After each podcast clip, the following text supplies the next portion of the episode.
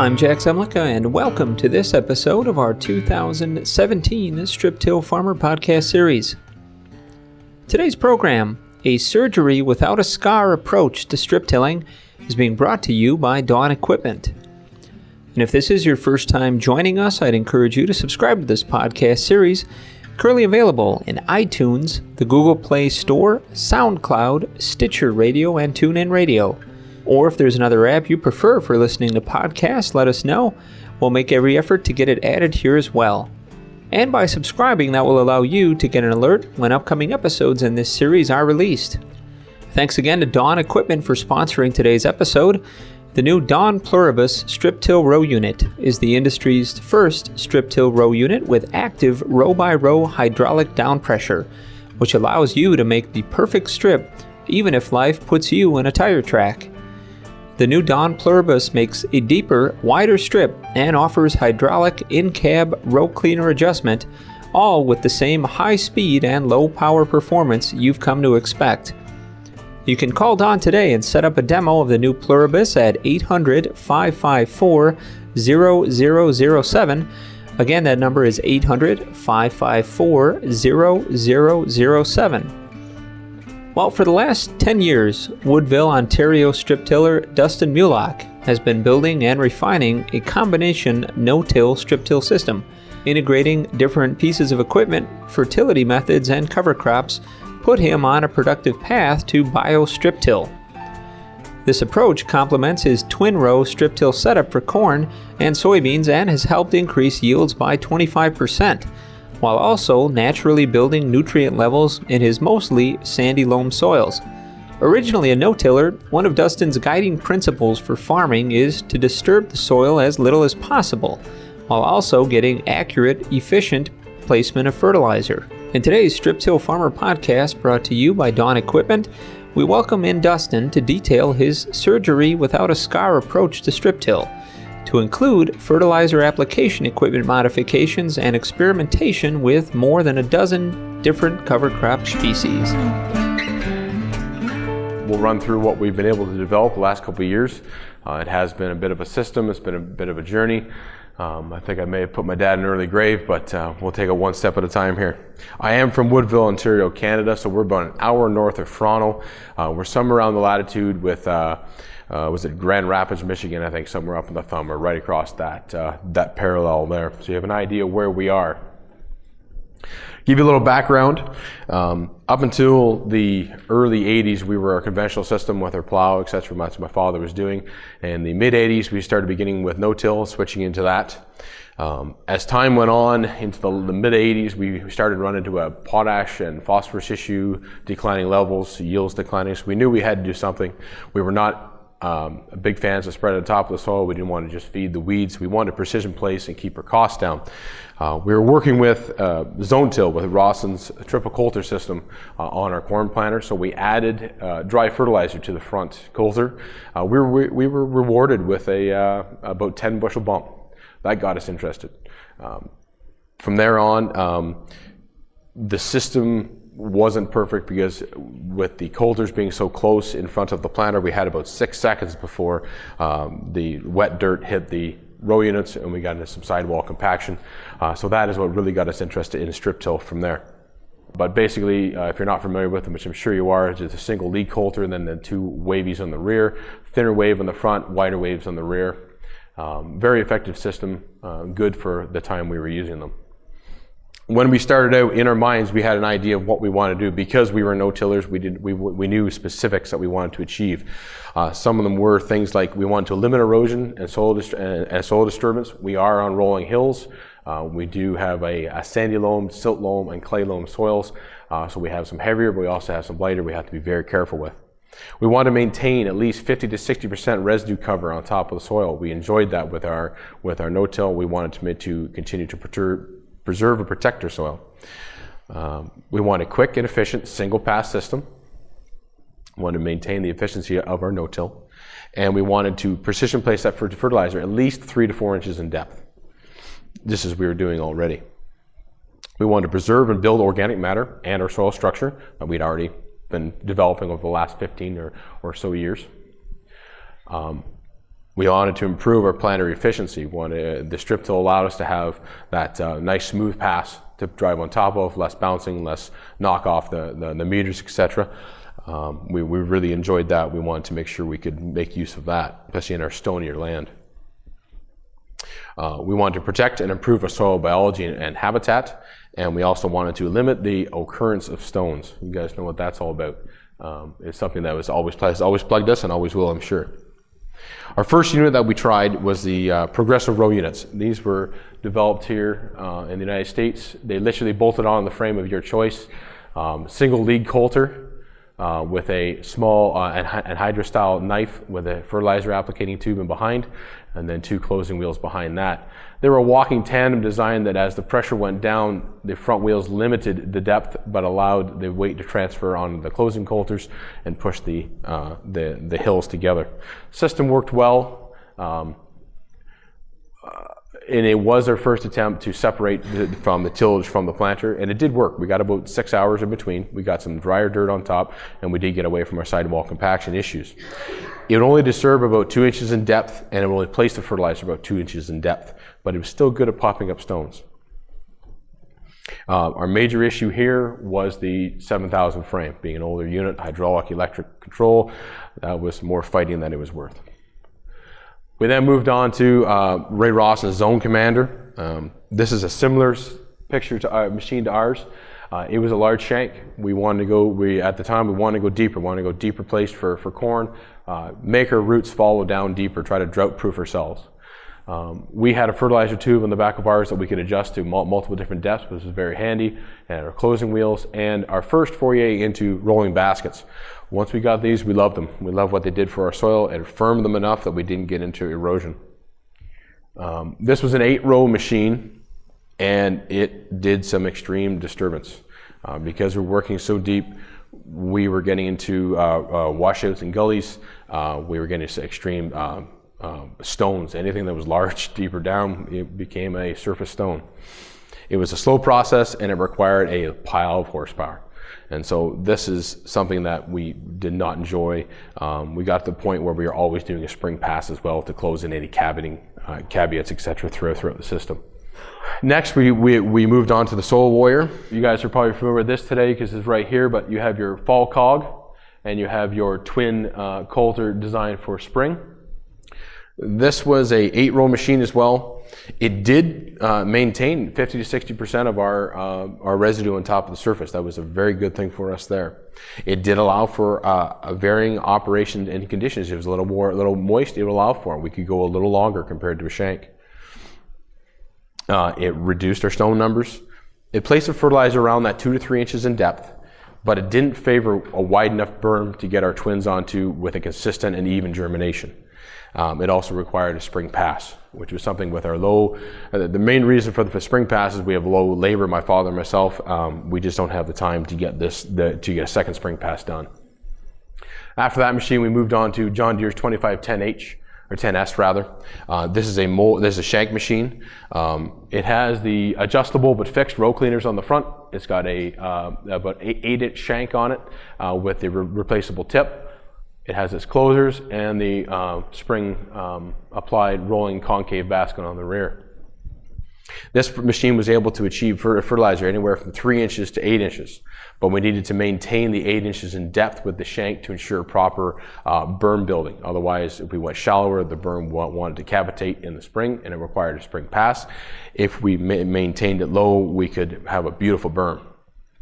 It was about a mid horsepower requirement. It wasn't too bad and uh, it was slow. Um, we could only maintain about five mile an hour with a 16 rows with a 430 horsepower tractor. It did require buying a larger tractor to operate it, which was another caveat. Um, used about 20 gallons an hour, so it, it, it liked, liked, its fuel, and we could only achieve about 80 or about 20 acres per hour. Uh, it did disrupt the, the soil structure greatly in the strip because of our eight-inch uh, explosion that we were causing, and um, it did greatly increase the stone population. Another large caveat there. So this is where we stand today.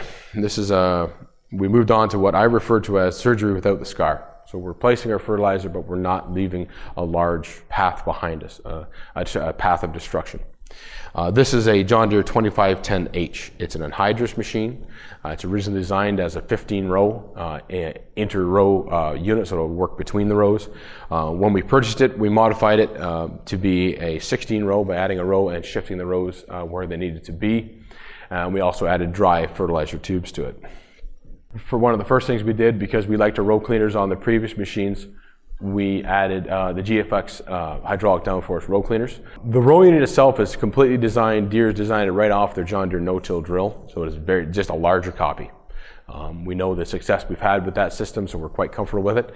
23 inch blade uh, with a narrow row, uh, narrow um, uh, gauge wheel, so we can get over a lot, a lot of residue quick, and it has uh, two um, sealers on the rear. The dry fertilizer tube uh, is just snuck down in behind the, uh, uh, the, the, the anhydrous boot. So it drops it. I'll show you some picture. Drops it in in, in uh, right where we want it. Drops it in the in the trench. The sealers originally were set four inches apart for uh, just closing the berm or closing the slot very quickly for the anhydrous. We widened it to be the eight to match our um, stripped or our, our, twin row system, our eight our eight inch twins. This gives us a bit of texture and a bit of a, a seed seed placement. Um, benefit. Now, the number one thing about this machine is it's designed to apply at 10 miles per hour. So as long as my cart and my soil conditions can keep up, I can really move. Um, we can maintain that five inch depth anywhere between one and five very easily. The machine is extremely um, uh, uh, favored towards that. It has the down pressure and the capability to do that. We're using about 13 to 15 gallons per hour depending on soil conditions, and uh, but we're able to, to achieve about 40 acres an hour. When it comes to low labor, etc., this is extremely important for us. I can pass over fields very quickly. I can also pass as a fall pass or a spring pass. It doesn't matter. Uh, with our shank systems, we can only use it as a fall pass because we're afraid of our soils drying out too much. Too much. We're getting next to zero stone disturbance, and we're maintaining about 65% of our residue on top.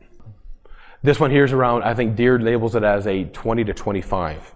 Um, it, it, we, we pull it with a two or a 300 horsepower tractor, and it does, it does not know it's there uh, okay, so this is the sealers from behind here. So you can see we're acting just like a zipper. We're just making our slot uh, down and behind the, the boot. You, you see the fertilizer boot dropping straight down and it's, it's blowing directly into our trench and then we're just literally tying it back together. So this is why I refer to it as surgery without the scar. There's no large material left, uh, no large humps. But we are still managing to texture the soil. We're breaking it. We're, we're giving ourselves a small amount of texture so we can get some warming activity, minor dry, drying activity, but only about an inch deep. You can see it's not very aggressive because our spring cover, our spring primer, is actually still intact after we pass over top of it. They could continue to grow if they, if they chose to. Uh, this here is approximately about inch, inch and a quarter in depth on either side. Um, so we have just a beautiful seed bed uh, we've made wide enough but then this is at the three inch level here where we are placing fertilizer this spring. Shot from the top down in the seed trench, our seed tube releasing the fertilizer. Uh, one major benefit that we have on this machine as well is we added the Montag air vents. And uh, these air vents are very nice. They're able to vent off a lot of the air pressure that we need to deliver the fertility. Um, vents it off, allows us to drop without pushing our fertility back out of the trench. Uh, it works well there. You can see here in the picture there's a small metal uh, nub in there that's connected to the boot that goes up front. There's another option on this machine that we use for soybeans.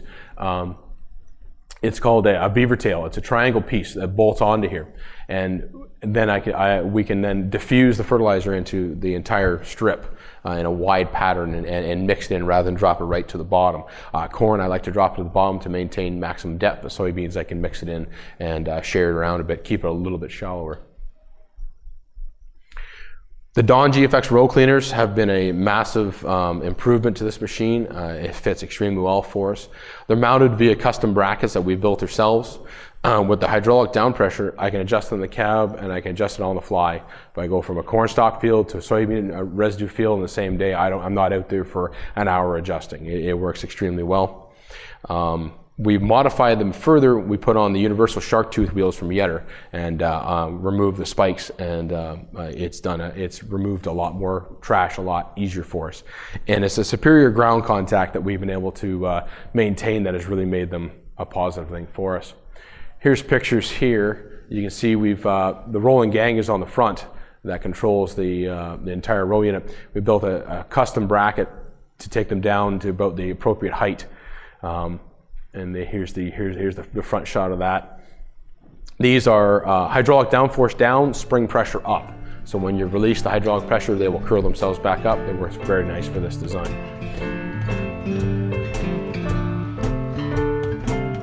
We'll get back to Dustin's discussion shortly, but I wanted to again thank our sponsor, Dawn Equipment, for making this podcast possible. The new Dawn Pluribus strip till row unit is the industry's first strip till row unit with active row by row hydraulic down pressure, which allows you to make the perfect strip even if life puts you in a tire track. The new Dawn Pluribus makes a deeper, wider strip and offers hydraulic in cab row cleaner adjustment, all with the same high speed and low power performance you've come to expect. You can call Dawn today and set up a demo of the new Pluribus at 800 554 0007.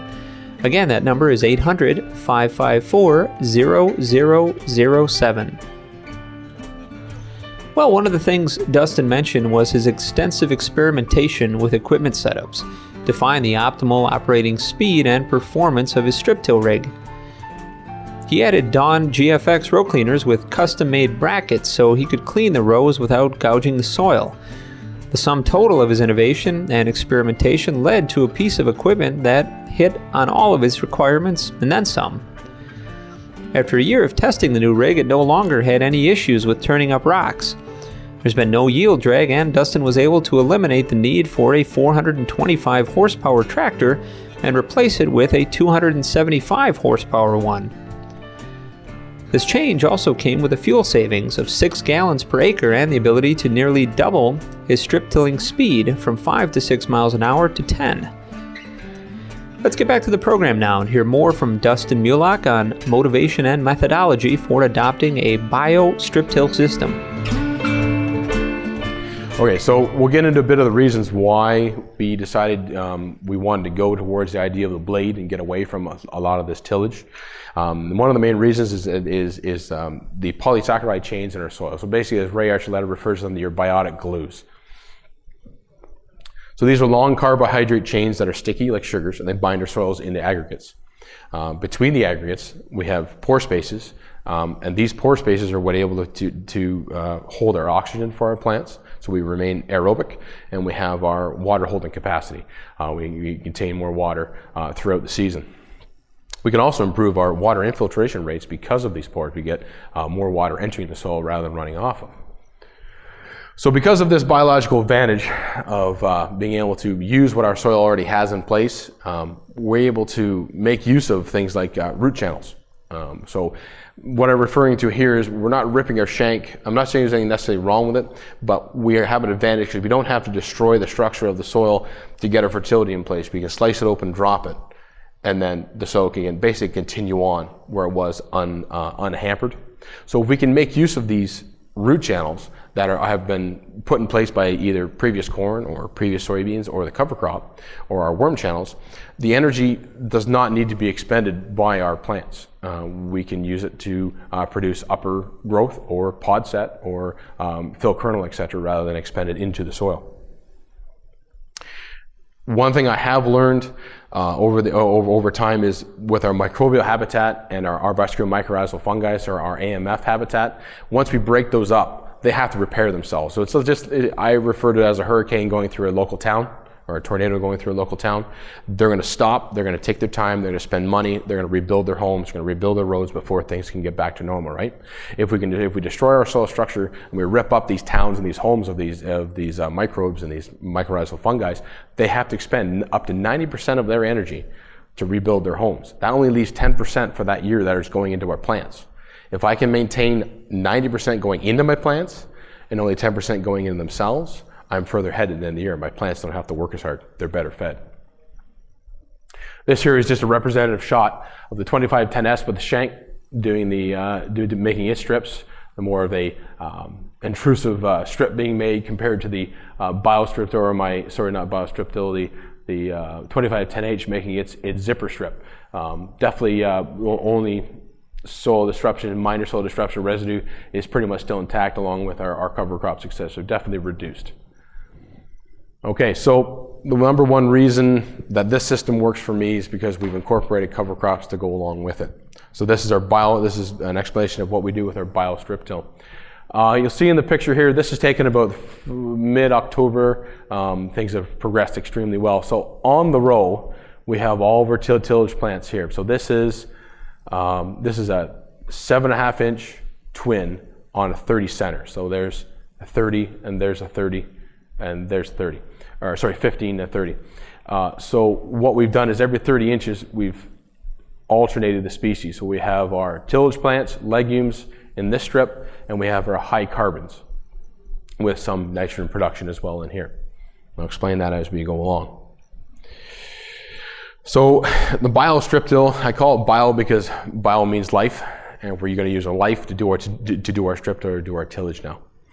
Our mechanical tillage is replaced by a biological activity, so anywhere from our roots to our microbes to our worms. And tillage is done, this tillage is done without the use of carbon based fuels.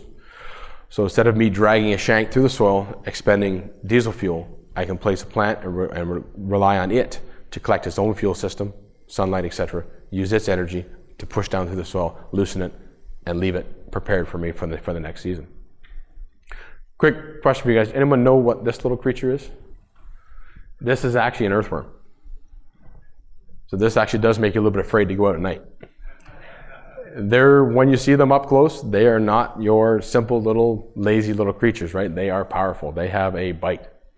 Those guys you see in the videos that Ray showed yesterday, et cetera, they can really move our, our residue for us. They can do a lot of work. So one of the main reasons that we're trying to preserve this is that our organic matter, which is ancient carbon, right, created over thousands of years, uh, we can preserve this. We can save this for our plants to use rather than uh, burning it off in, in our atmosphere. Uh, organic matter controls moisture, nitrogen, and ox- oxygen regulation in the soil. It's very important for us to have. Um, if we can regulate our organic matter, rele- releases nitrogen over time naturally, right? It stores it and releases it for us. If we don't burn off, we can maintain that. We can feed our plants. So we are creating new carbon with this tillage. So now we're putting our plants in place. Um, we're able to use the liquid carbon pathway, which is uh, Christi- Dr. Christine Jones. I suggest you fellows, um, uh, if you want some reading, look up amazingcarbon.com. It's an amazing read. Um, but she explains it as the liquid carbon pathway is sunlight that is being converted into simple sugars and then being exuded into the roots. So this new carbon, when it's being exuded out of the roots from these cover crops, um, carbon is basically just simple sugars or food for the coming crop. Can be placed deep in the roots. So now we have precision placed fertility in our soil. Not just with the strip till and the fertility, we can push our roots down way deeper and drop it down and leave it there for the next plants to follow. Previous existing uh, root channel, and it'll follow it down through. Not only is the root exused, but also the old root biomass. This biomass is uh, created in such or this biomass is the old roots. As they decompose, they will form organic matter, right? And that's a food source for our, our, our cash crop as we continue into further years. So this system I refer to as a car, uh, I tentatively refer to as a, as a positive carbon footprint. This is tillage that creates carbon rather than depleting it. So, like I mentioned earlier, instead of instead of us dragging the shank to the soil and, and releasing carbon dioxide in in, into the air, we're able to use the plants to do the tillage and create the carbon throughout the season. This also supports the aggregation without first destroying it. So instead of tearing it up, we're actually using the, the roots to exude their sugars and tie the soil together. We're able to increase water holding capacity through this, through aggregation. The simple sugars bond our, our water to our soil particles, and we're able to maintain in our soils, raising our wilting point of, of the soil. Um, and then the number one thing that I enjoy about it is um, our strike site infiltration. So when we get these uh, light quarter inch rains, or we get these heavy deluging six inch rains, if we can, if, if the water hits in one place and infiltrates in at the same place, we're able to, um, uh, through the aggregation, we're able to collect that water and hold on to it. If it's running down the hill, then we're losing it, right? It could be going into, the, into our, our, our, rivers, etc. And our um, aggregation is extremely important for that. Um, this is I refer to this as tillage that feeds the biology as well, because the plasma plants till, they're excreting sugars, etc., that feed these microbes, and they're enjoying this. Um, some of the benefits that I that we've been able to see um, through science is that when we increase our organic matter or our carbons in our soil, 1% organic matter increase holds another 1,000 pounds of nitrogen, 220 pounds of phosphorus, and 140 pounds of sulfur. Um, we also increase our water infiltration rate, and when we do that, 1% of organic matter can hold another 20,000 gallons of water per acre. And we know with our extremes that we're seeing these days in our weather, this is extremely important. We don't get rain for two and three weeks. We need to be able to hang on to stuff as long as possible. The system as it's growing, so shortly after planting, you can see the this will be the legume and the tillage strip, uh, the tillage type plant strips here with the high carbons in between. About mid-September, we're getting into you're starting to see the tillage radish, etc., take off.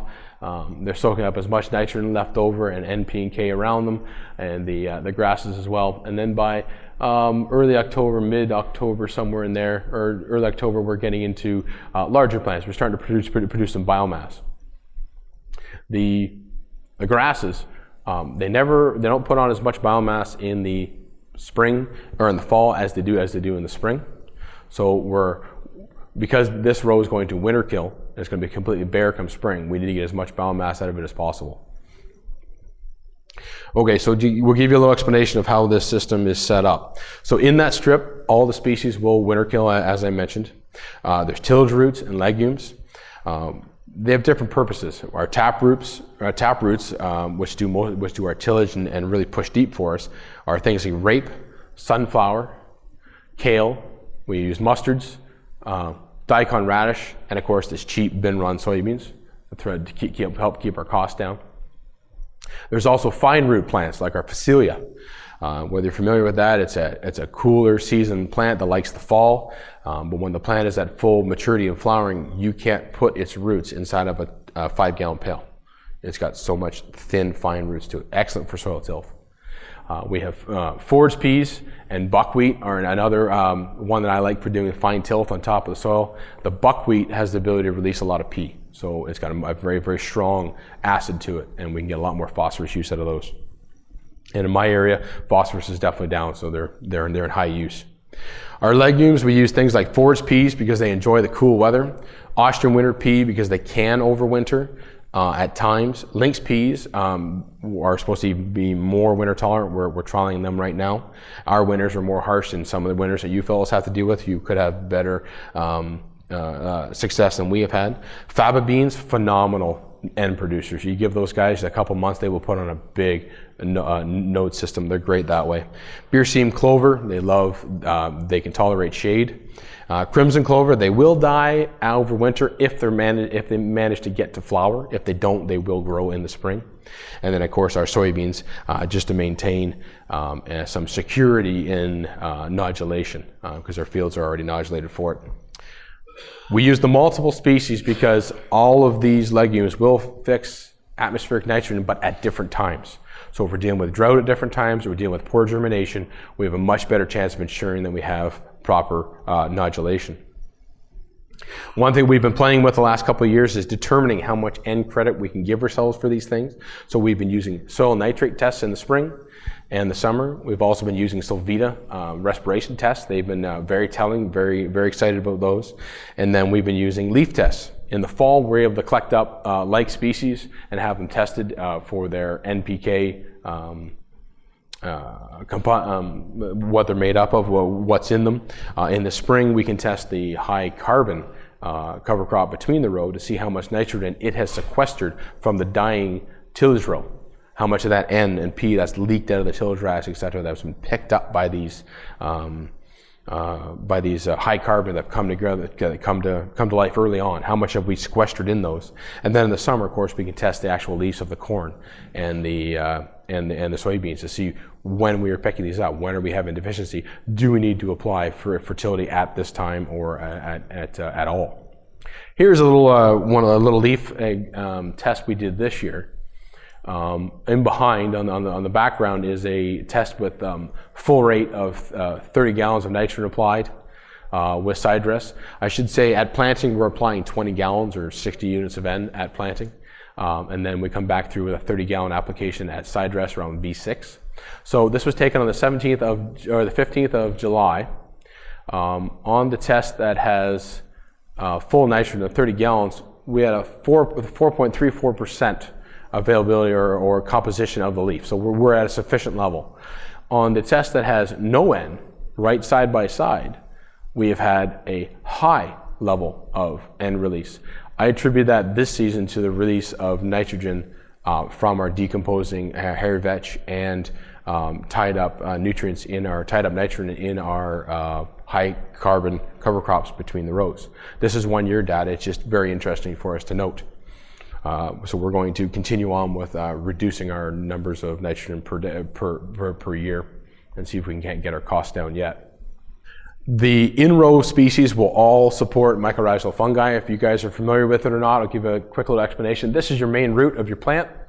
This is the mycorrhizal fungi here. It's a beneficial symbiotic fungi that will colonize the root of your plant if it, uh, if it exists in your soil. You can't inoculate it for, for it. Certain companies have it, but it naturally occurs. What we're doing here is the depletion zone on the root is usually a small area around the plant. So the plant will exude sugars and water into the soil, and they get about 50% of those back uh, through mass diffusion into its root to, to feed itself. If we can get these mycorrhizal fungi to colonize and grow, we can, we can triple our area in which we can pull our nutrients from in season. But we have to keep a living root in the soil to keep these guys alive. That's where the cover crops come in. They need a host, or they, or they will die. Because um, they are one tenth the size of the root hair. They're not visible to our eyes, but we can see them through the aggregation tied to your roots of your plants. You see all this dirt tied to it. That's the mycorrhizal fungi doing their job. We can lower the field's wilting point. So if your neighbor's field is drying off, but yours isn't, maybe there's a, with a low tillage system, you got more mycorrhizal fungi working for you there. Um, the neat part about them is in a, in they they're more efficient with the plant's uh, carbon and water cycle. So if a micro uh, in a diffusion situation, uh, the plant will exude so, many, so much water and nutrient or uh, sugars into the soil, but only get about 50% of that back. What else in, an, in the mycorrhizal fungi, whatever is, is, spread out in this little, little uh, filaments and highways is all brought back. It's 100% efficient, so we can maintain our, a lot more water and uh, um, sugars, etc., for for the plants what really intrigues me too is, is with our soils what is referred to as the microbial bridge. So our soils have what's called a microbial bridge. Um, it's the memory of what uh, microbes are in the soil. Mycorrhizal fungi allow the soil to remember that. If they're kept alive, they're the ones that do the signaling that's call on the nitrogen microbes or the phosphorus microbes uh, for the different species. If the, if the mycorrhizal fungi is allowed to die, it is a, it's, uh, and it isn't kept alive on, a living root, it forgets. Uh, the plants don't know that these microbes are out there. The microbes aren't fed, and our numbers are going down, and so we don't have much a, a diverse uh, population uh, there to work for us. So our mycorrhizal fungi are incredibly important because it, it keeps that microbial bridge open, and we have microbial memory then. Okay, so then between the rows is what we call is our what I call our high carbon cover crops. We use things like triticale. It overwinters. It's very ve- eh, very vegetative. Winter barley uh, overwinters as well. We use oats, cereal rye, which, which oats do not do not overwinter, of course. Um, cereal rye does. We use our hairy vetch, and we've in, just begun to implement red clover into the system as well. The grasses will act as a nurse crop to protect the hairy vetch, the red clover, and our mycorrhizal fungi through our harsh winters, etc. Um, there's a symbiotic relationship there, uh, relationship there helping us as we move forward. So here's what it looks like after the um, at planting. Um, they're about eight to ten inches tall on on the grasses. We've used them as a, as a path in which to drive our equipment on as we plant. You can see the more dead bare strip in between where we're planting our corn, twin row corn. And then this is what it looks like from top view, or see our, our hairy vetch um, uh, proliferating between using the uh, um, the, the grasses as a trellis to grow straight up. So the science or the, the benefit behind this is our rye, triticale, winter barley, because they will fire up in the spring early on, they will get our microbial activity going long before we enter the field. This is going to act as a spring primer. It's going to, uh, the first job of the cover crop of a cover crop is to exude and puke uh, root exudes into the soil, your, your sugars and your carbons in the soil uh, through mass through, through the, the diffusion process If we can terminate these cover crops before they pull all this back in, we've now equivalently broken nutrients free and left them in the soil and for our, our, coming crop. And that's why I refer to it as a spring prime primer. We've been able to cut back on our, uh, our, our starter rates because we have more available nutrients to us first thing. These plants also act as a catch as our tillage radish breaks down. A lot of the science shows us that the uh, tillage radish will really just bleed out a lot of their nutrients really quickly. If we have these plants alive early on in the spring, we can catch a lot of this stuff and pull it back into uh, use. We can then time release it as the high carbon cover crops break down. So somewhere around that V4, V7 corn to V5 soybeans, so flowering, etc. These are very important times um, for our crops. If we can release, time release that nitrogen, uh, our plants can definitely excel and move forward with that as well. We will chemically terminate this, uh, the high carbon cover crops uh, after planting. Um, the N is uh, the N that is produced and released is now in an organic form, uh, so it's plant usable the work's been done. Our plants can simply, our cash crops can simply soak them up and make good use of them. And like I mentioned earlier, we can release these at peak time, somewhere around the 30 to 60 days, depending on the species. The main goal of, of this row, though, is to give, give us something to drive on and also help us really, um, cut back on our, our synthetic nitrogen requirements. Okay, we'll get out of the, the science and get into a little, something a little more uh, interesting for you guys. After these high carbon cover crops died, they're still providing lots of benefits for us in this biostrip till system. So we have high flotation tire path, which we've already kind of made mention to. As the tractor drives along and as the planter drives along, we're holding ourselves up. Wetter conditions, we're not doing as much damage. We're driving on top of this thick root mass underneath us. Um, in our sandy loam soil, we can hold some moisture in the spring, can dry out in the summer. For us to float, it's a very important thing. We can increase our water infiltration uh, using these type of plants as well. Um, you can see uh, 10, these are taken about 10 feet apart. Cover crop, no cover crop. You see our, our sandy loam soil is more of just a slab. There's no a lot. There's no aggregation. There's going to be poor water infiltration. Versus our cottage cheese on this side, our roots have exuded their sugars, and they've built up uh, our soils and, and provided carbon for the for the coming crop. This is a point of interest for me. Between the uh, tillage rows uh, uh, our radishes and our legumes, etc. You see the soil churn that's in here? This is all from earthworms. They've, they've just pumped up and down through the soil. They've just been busy as beavers trying to cycle all the, this was after a wheat crop, cycle all the, the straw. So we've got massive biological activity going on that on a dry bare field would not have ex- existed. And then for uh, um, uh, some of you, uh, uh most of you, I'm sure, uh, um, experienced the freeze in the, in, in the winter. Um, but we make use of that freeze because this twin row, seven and a half inch twin row biostrip, uh, the roots are inter- inter- interconnected and inter, uh, intertangled together. When we get a frost, it actually heaves and lifts this, and that's a form of tillage for us as well. So it actually breaks and, sh- and, and, and shatters, and we haven't had to spend a dime on that. With this high carbon um, biomass, we're able to conserve a lot of uh, moisture. Uh, so we use, make use of soil armor between the rows. Our triticale and our, hairy, our and our cereal rye have the allelopathic effect, which we're able to suppress small uh, uh like seeds, uh, grasses, etc. So we're able to hold off on on some. Um, uh, herbicide applications, etc., to save ourselves some money there. But you can see with just a cheap little uh, Canadian Tire uh, moisture meter, um, between the rows without the biomass cover, we're down around a three on the moisture rating. We're starting to get dry. This was taken uh, about the beginning of July. But 10 feet away in the, in the biomass cover, we'll have a reading of seven. We've covered our soil, we've stopped the, uh, we stopped the um, evaporation, um, and we've been able to hang on to more of that uh, water with our increased aggregation that we caused in the spring. Soil temperatures are also, are also controlled. Um, I just got this temperature gauge and it's not sufficient for what I want. That is not zero. That is turned right around and actually back to back to zero. So on the no-till portion of the of again the same place where we did did the testing, uh, no more than 10 feet apart, we're dealing with 90, uh, 90 95 degree soils. Um, versus where we have the cover, we're dealing with somewhere around that uh, 77, 78 degrees. So we're talking pretty much 20 degrees difference. And we know that as soils heat up, microbe activity stops, or and eventually micro, microbes die.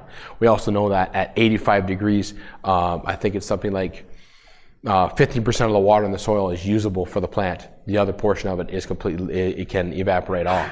So if we can keep these temperatures down, we have a lot more available water to us. And our cover crops can do that for us.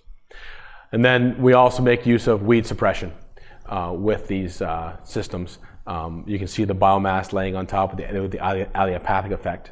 Um, we're able to hold off the weeds. But one of the larger things, even to, to, to, go away from the allelopathic effect, if we can use even our um, winter uh, triticale or our winter barley, and we can soak up the available nitrates that are left in the soil, if we can get it below a 50 parts per, million nitrate, weeds won't germinate. They do not want to germinate. They, they don't see it as a beneficial time to be uh, to germinate, and then we can hold them off naturally.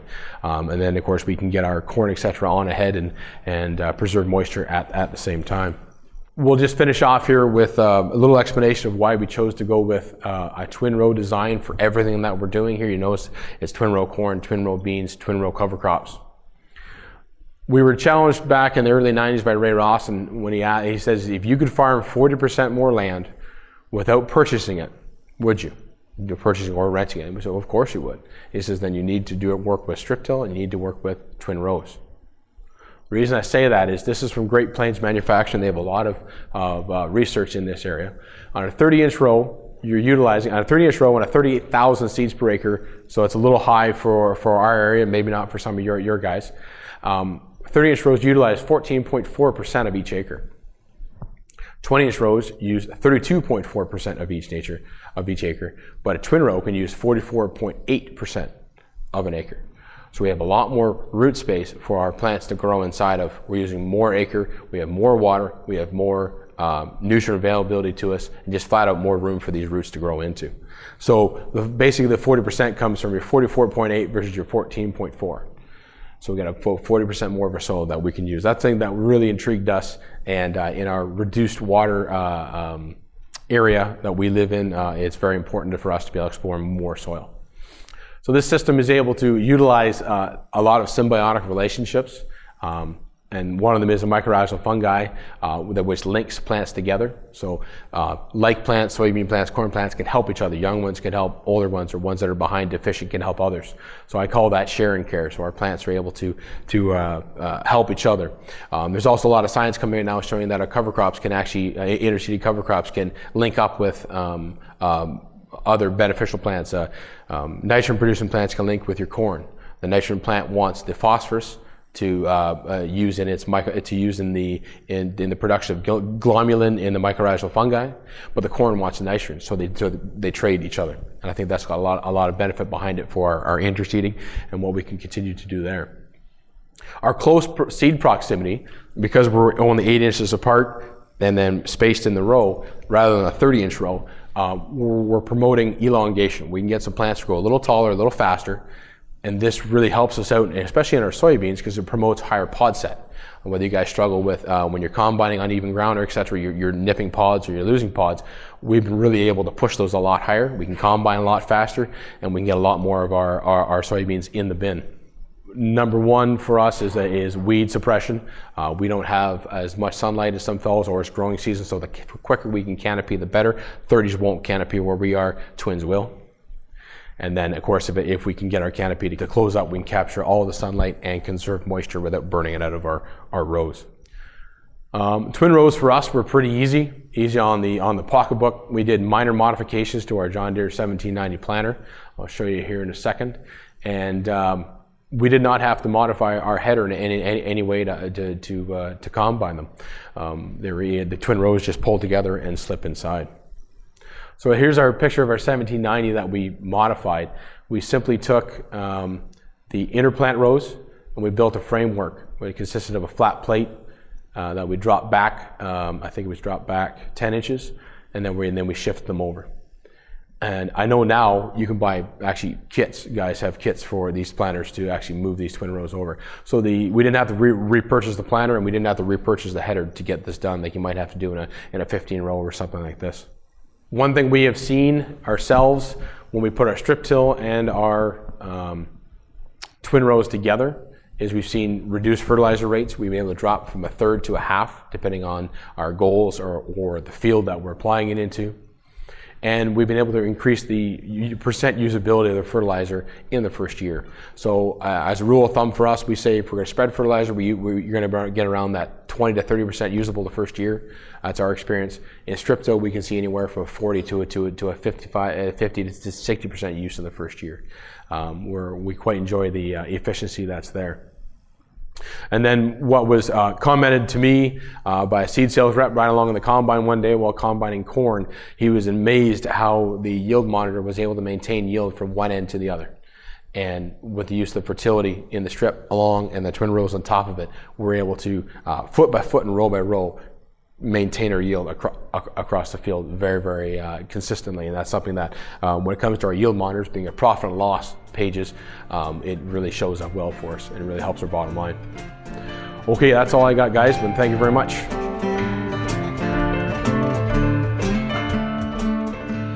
Thank you, Dustin, for sharing your experience setting up equipment and adapting a fertility program to accommodate a biostrip till system. And again, we'd like to recognize and thank our sponsor, Dawn Equipment, and the new Pluribus Strip Till Row Unit for helping make this Strip Till Farmer podcast series possible. I certainly look forward to your feedback on today's program, so feel free to drop me an email at jzemlicka at lessitermedia.com or give me a call at 262 777 2441. And if you haven't done so already, I'd encourage you to subscribe to this podcast series in iTunes or the Google Play Store to get an alert when future episodes are released. You can also keep up on the latest strip till practices impacting your farm today by registering online at striptillfarmer.com for our free Strip Till Strategies daily email update. And be sure to follow us on Twitter at StripTillFarmr and on our Strip Till Farmer Facebook page. Well, I hope that you'll join us again on November 16th for the next episode in our 2017 podcast series. And a reminder that you can register to receive our brand new Strip Till Farmer quarterly print newsletter at striptillfarmer.com. For Dustin Mulock, Dawn Equipment, and our entire staff here at Strip Till Farmer, I'm Jack Zemlicka. Thanks for listening.